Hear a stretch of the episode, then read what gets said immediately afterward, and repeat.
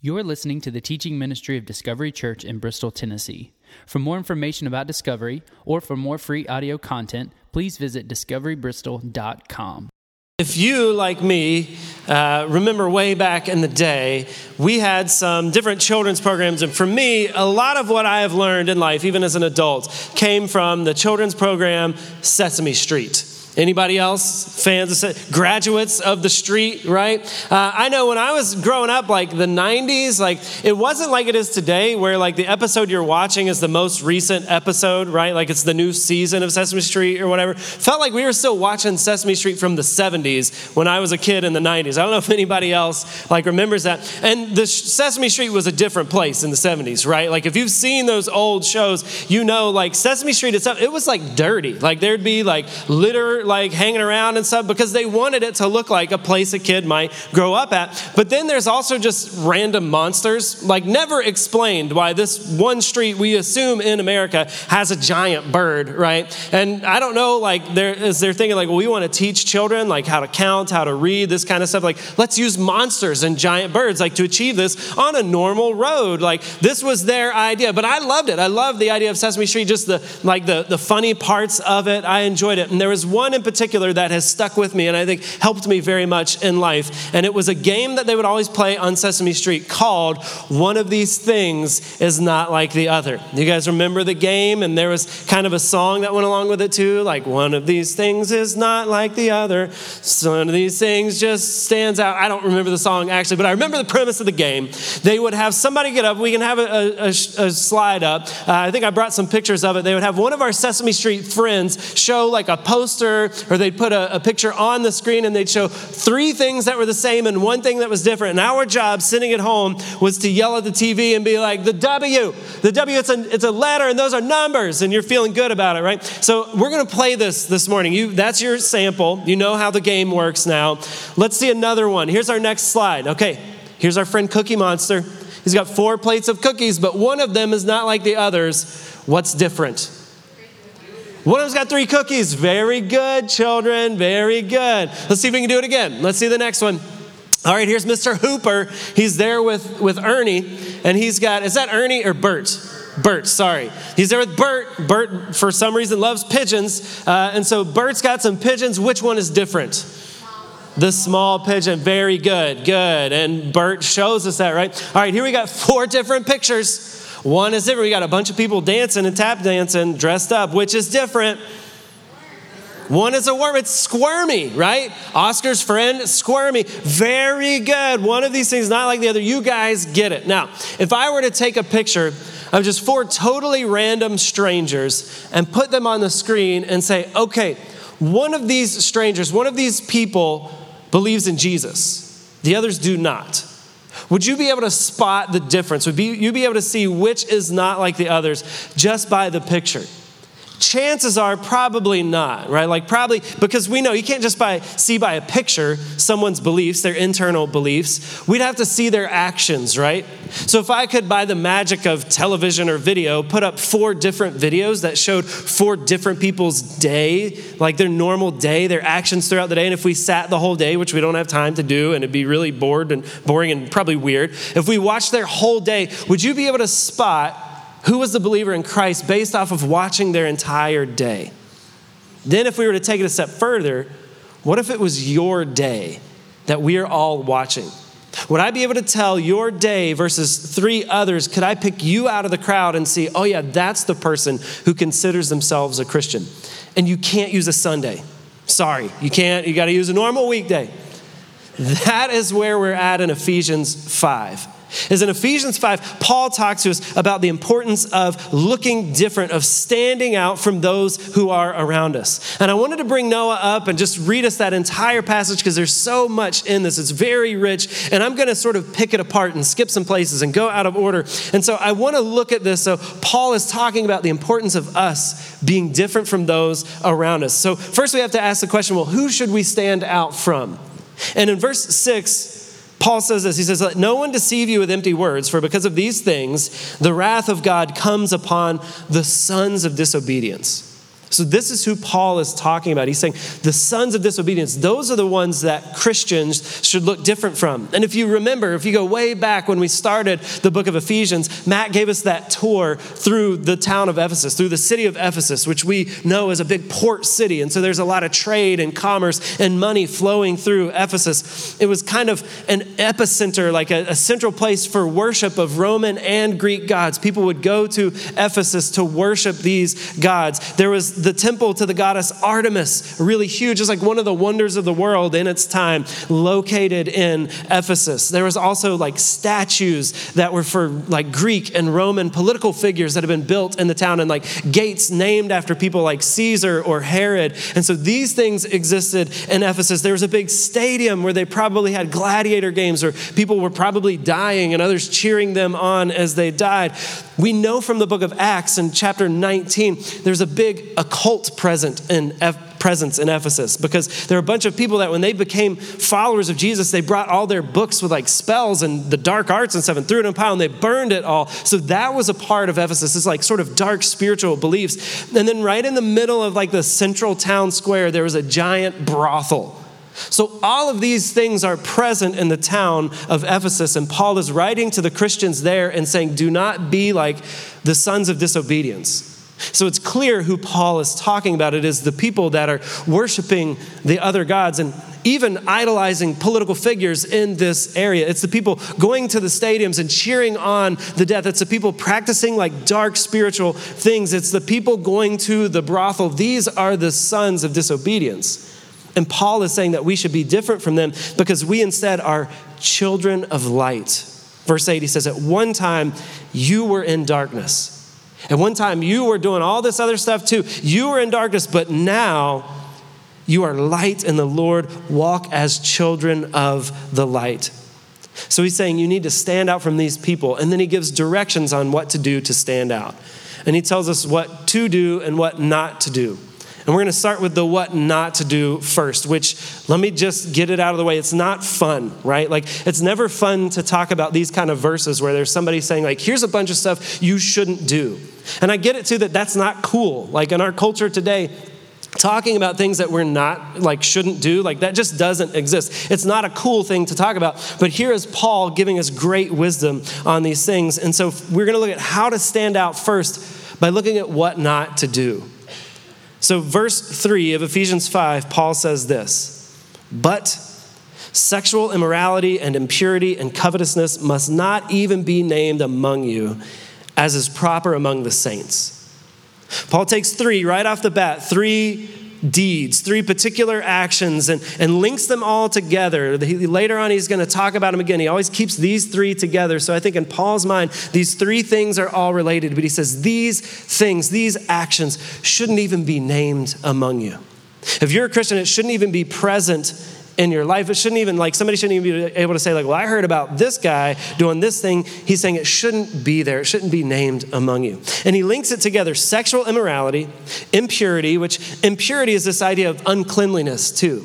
If you remember our Old Testament laws that talk about, like, if you eat this certain food, you'll become unclean, you'll be impure. So Paul's linking that together with sexual immorality. That would make us impure in that way.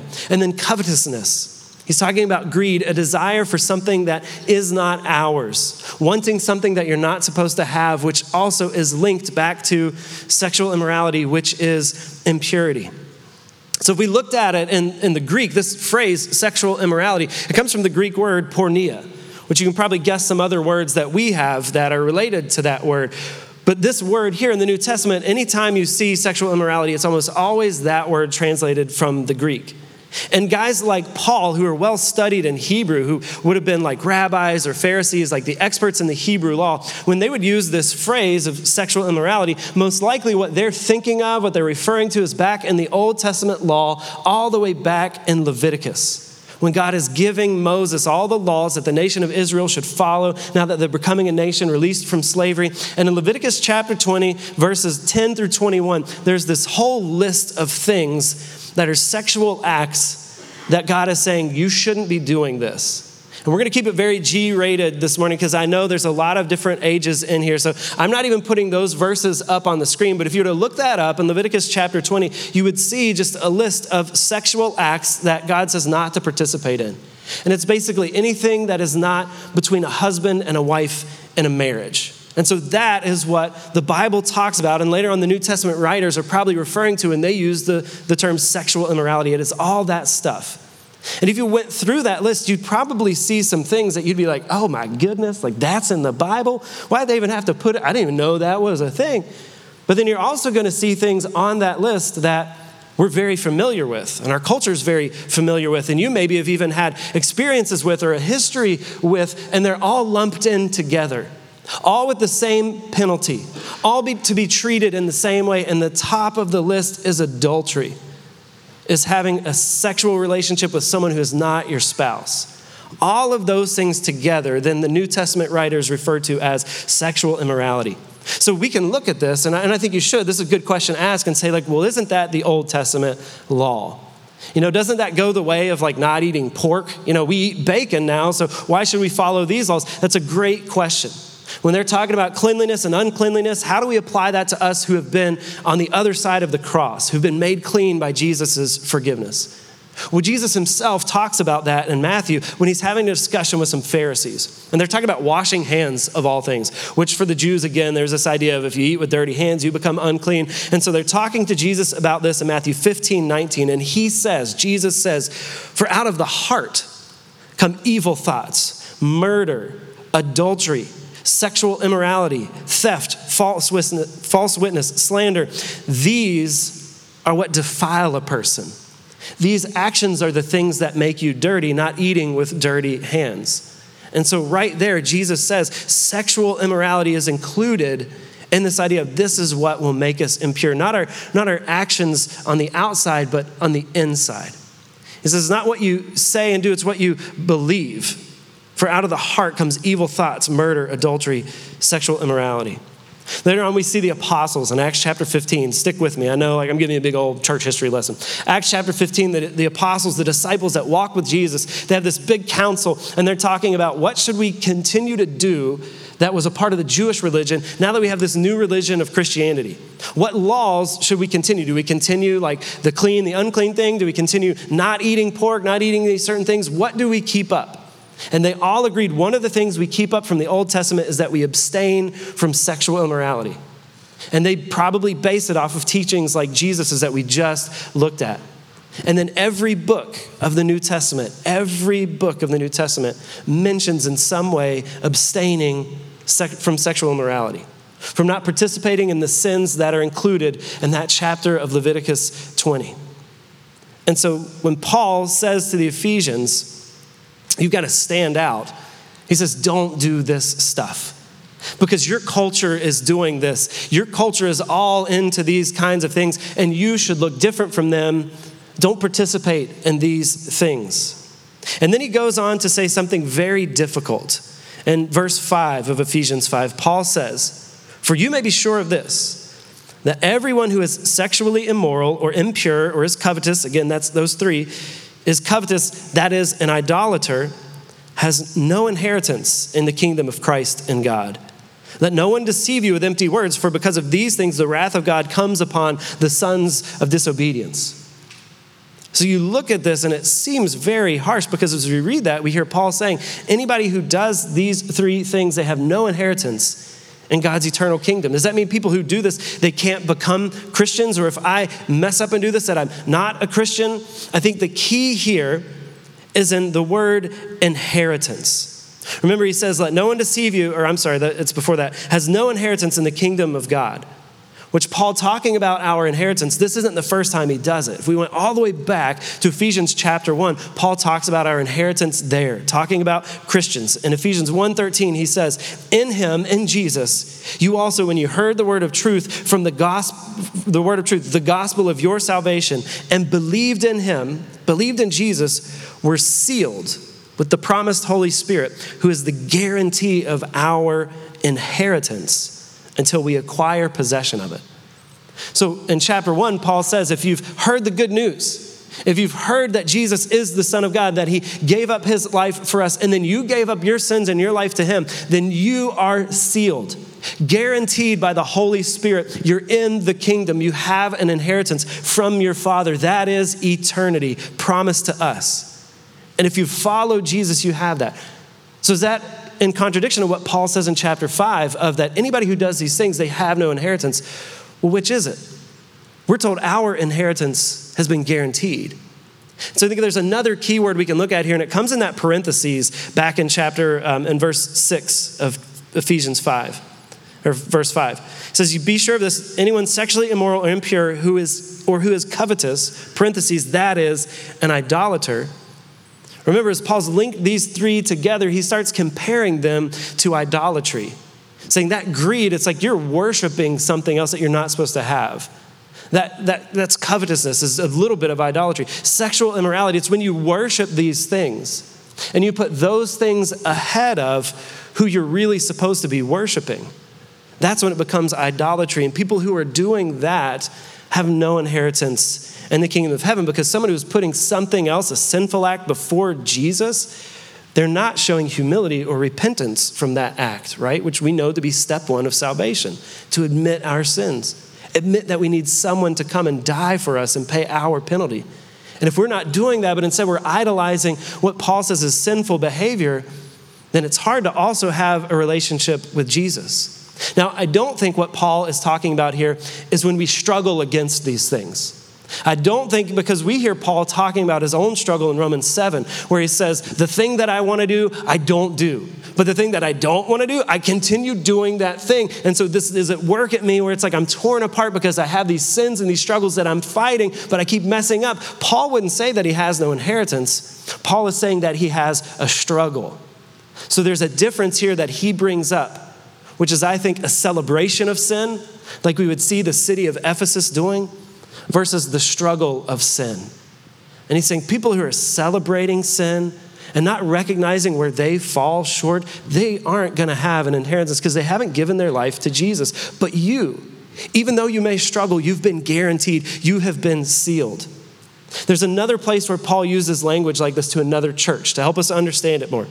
And it's in 1 Corinthians. 1 Corinthians 6, 9 through 11. He's writing to the Christians in Corinth and he says, Or do you not know that the unrighteous will not inherit the kingdom of God? Do not be deceived. Neither the sexually immoral, nor idolaters, nor adulterers, nor men who practice homosexuality, nor thieves, nor the greedy, nor drunkards, nor revilers, nor swindlers will inherit the kingdom of God. And he doesn't stop there, though. Get this part. He says, And such were some of you. He's saying, The people I'm writing to, the Christians I'm writing to, this is who you were. You were the sons of disobedience. He says, As such were some of you, but you were washed. You were sanctified. You were justified in the name of the Lord Jesus Christ and by the Spirit of God. So there's an idea that if we have given up our sinful past, even though we may struggle to it, we may still fall to it sometimes, that we've been sanctified, we've been washed, we are sealed and guaranteed. We have an inheritance in Jesus. And so again, Paul says, don't be fooled by this though. Ephesians 5 6, he says, Let no one deceive you with empty words. For because of these things, the wrath of God comes upon the sons of disobedience. He's saying, don't let anybody tell you that the sinful things aren't sinful. We have the word of God, Jesus himself speaking it. So those are the actions of the sons of disobedience. But you, if you've chosen to follow Jesus, however, you are children of light. Which reminds me of words we read in the book of John. A lot of times at Christmas time, that first chapter of John, where it tells us the true light which gives light to everyone, was coming into the world. He, Jesus, was in the world, and the world was made through him, yet the world did not know him. Jesus, he came to his own, and his own people didn't receive him, but to all who did receive him, who believe in his name, he gave the right to become children of God. Who were born not of blood, nor the will of the flesh, nor the will of man, but of God. We are children of light, the light that came in to a world of darkness and gave us life. And as children of light, it's not befitting for us to participate in the actions of the sons of disobedience. It's not befitting for us to worship and celebrate those things, but instead we've got to fight against those things. Our own personal struggle, we have to fight against sin in our lives. And if you're looking at this and you're like, oh, well, easy, like I got that one covered, like, well, Paul doesn't leave it just there. He goes into things that you might find a little more difficult when we get to verses 4, 11, and 17 and 18. Paul also tells us, on top of all the sexual immorality and impurity and that stuff, he says, Let there be no filthiness, nor foolish talk, nor crude joking, which are out of place, but instead there should be thanksgiving. And Paul doesn't say where. He doesn't say like unless you're in the locker room or unless you, you know, you know, really mess up on the golf course or drop this hammer on your toe. He says, "Let there be no foolish talk, no crude joking. It's out of place for a follower of Christ." Then he says verse 11, "Take no part in the unfruitful works of darkness, but instead expose them." Then he says, Therefore, do not be foolish. This is where I get my toes stepped on, right? Because I do a lot of foolish things. But understand what the will of the Lord is. And do not get drunk with wine, for that is debauchery, and be filled with the Spirit. Paul covers it all. There's very little that he leaves out. And he's saying we need to stay away from this stuff because we're children of light. That'll make us look different than those around us so that we can shine light to those around us. And so he says, therefore, do not become partners with them, the sons of disobedience. For at one time you were in darkness, but now you are in the light of the Lord. Walk as children of the light, for the fruit of the light is found in all that is good and right and true. And so he takes all of this idea and lumps it under the, the heading of this passage of Ephesians 5 1, which says, Be imitators of God. An imitator of God is not going to participate in the things of the children of disobedience. Instead, an imitator of God is not going to do that stuff. So it says, be imitators of God. It's like we get a new uniform. Remember, all of this comes after what he said last week that we looked at of take off the old self and put on the new. Remember how Matt had two different jackets to show like we're a new thing now. We're taking off the old, we're putting on the new. It's like we, when we become a Christian, we become a, a, a, son of light, one of the children of light versus the sons of disobedience. It's like you get a new uniform, right? Like think of it in that way. And so you got a new job. So your new job means a new uniform. If I am a lifeguard, I'm not going to show up to the pool one day dressed as a fireman, right? Both save lives, but the uniform of a fireman and a lifeguard are very different. If I'm up on the like lifeguard stand wearing like the big boots and the jacket and like the oxygen tank and the helmet, as soon as somebody like is struggling in the water, I'm gonna jump in the deep end and I'm not coming back up, right? Because I'm weighted down by all that gear. I wore the wrong uniform to work that day. The same is true if I were a fireman. I'm not going to show up in the swim trunks, sunglasses, like twirling a whistle to a burning building. And what I just blow the whistle? That's not going to help anybody. I'm not wearing the right uniform. So now that we have given our lives to Jesus, we get a new uniform to put on. The old self is gone, the new has come, and that uniform is determined by being imitators of God as dearly loved children, as beloved children. We're imitating our Father. He's our dad. We should look like him. This is something in our house we try and talk a lot about with our kids. And early on, we started this idea of hey, we are different. Our family is different because we've decided to follow Jesus. So we're going to look a lot different from those around us who aren't following Jesus. And the hopes for this is just to let our kids know like, this is why we're making the choices we make. This is why we're not going to watch that show on TV. This is why we might not participate in that activity, is because we're children of the light. We're trying to live differently, we're trying to follow Jesus. And my hope is that there will never be a moment when one of my kids can come home and be like, Dad, when do I get a cell phone? So and so already has a cell phone. Because they know I'm going to say, Well, we are different, aren't we? Or, Dad, like, can't I do this thing? Like, who knows what it might be in high school? Like, can't I go to this after prom party and stay the night here?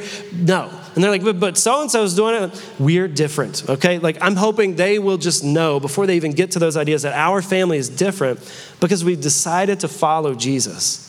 And we're trying to look like Jesus. We're trying to be imitators of God. So we're left with the question how do we do that? And I wish I could break this into like a part two of the sermon and use as much time talking about the how do we do that than how do we, uh, how do we look like Jesus rather than what we don't do. I don't have that time. But first, right here, we're told be imitators of God. Well, how do we imitate God? I mean, He's omniscient, right? Like He's not a part of our realm, He's forever. How do I do those things? Well, he sent his son to us so that we could see God in the flesh on our earth. So, if you want to know what God would do interacting with a sinner, watch G- Jesus interact with the adulterous woman. You want to know how God would interact with somebody greedy and obsessed with wealth? Watch how Jesus interacted with Zacchaeus. You want to see how God would interact with poor people? Watch how Jesus interacted with poor people and imitate that. Be imitators of God by watching the Son. And then Paul tells us that we also have to watch our walk. So we watch the Son, but then we watch how we walk, how we act, how we live. Ephesians 5:15 he says, "Look carefully then how you walk, not as unwise, but as wise." So people not following Jesus are going to see us because we're walking in wisdom, not just based off of what I choose not to do, but how I choose to live. Ephesians 5 8, walk as children of the light. So we walk in light, not in darkness. Ephesians 5 2, walk in love. As Christ loved us and gave himself up for us, a fragrant offering and a sacrifice to God. Paul puts this in here, like right at the top be imitators of God and walk in love. Because I think we run the risk of a me versus them, right? We'd run the risk of reading these words from Paul and being like, yeah, boo, sons of disobedience. We're the children of light. Paul saying, remember to love them. Walk in love. Even though they're doing things that we know is not best for them, that we're choosing not to do, we still love them. Why? Because we were them. We were doing these things before Jesus got a hold of us because we have the same struggles as them. We're just choosing to fight them rather than to celebrate them. So we must love. And how did Jesus love as we imitate him? He spread out his arms on the cross and died for the things we did against him. Died for the things that we did that God said not to do, paying a price for us. That's how we love. And hopefully, through all of that, then people are going to see that we are children of light, walking in a dark world, reflecting God's light in the darkness around us, so that more people walking in darkness, walking in disparity, walking without hope, can see us, what we choose not to do and what we choose to do, and realize there's something more in the light that we can show them the way to our Father as we imitate Him and His Son. All of this, Jesus' great love, this idea of old and new, is played out for us so well this morning in two things that we get to do right now, and that is communion and celebrate a baptism. That's right, second service. I know we get a lot of people dunked in first service. Well, today is your chance. You get to see one live, not on video, second service. We got a real life baptism this morning and we're going to celebrate it with communion. So the ushers are going to come around in a minute. We'll show you the baptism video, and the ushers will pass out communion during that video. And remember that communion is the representation for us of the light, of what Jesus did to grab us out of darkness. His body broken on the cross, His blood poured out, and together we come and we eat this in remembrance of that sacrifice that rescued us from the darkness. Then in baptism, we see the old life going away and the new emerging. It's just like a burial, right? Like we got the water, it's almost like burying somebody, but then crazy thing happens. They come back to life just as Jesus exited his grave. We're gonna see Layla this morning exiting hers. As she's given her life to Jesus, said, I wanna be a child of the light. We see the old, the darkness being washed away and we see the new emerging, the light emerging. We see the old self go away in the water, and the new self comes up. That is what's represented for us in the act of baptism. And so this morning, we get to hear a cool story that happened at camp this summer, where Layla, one of our, high, our our students, middle school student, where Layla gave her life to Jesus. And so this morning is an enactment of what she did. She's going to be baptized. And then after that, we're going to take communion together with Layla showing what Jesus has done for all of us so that we can be in the light instead of the darkness. So the video is going to play, you're going to get communion, and Layla's going to come forward.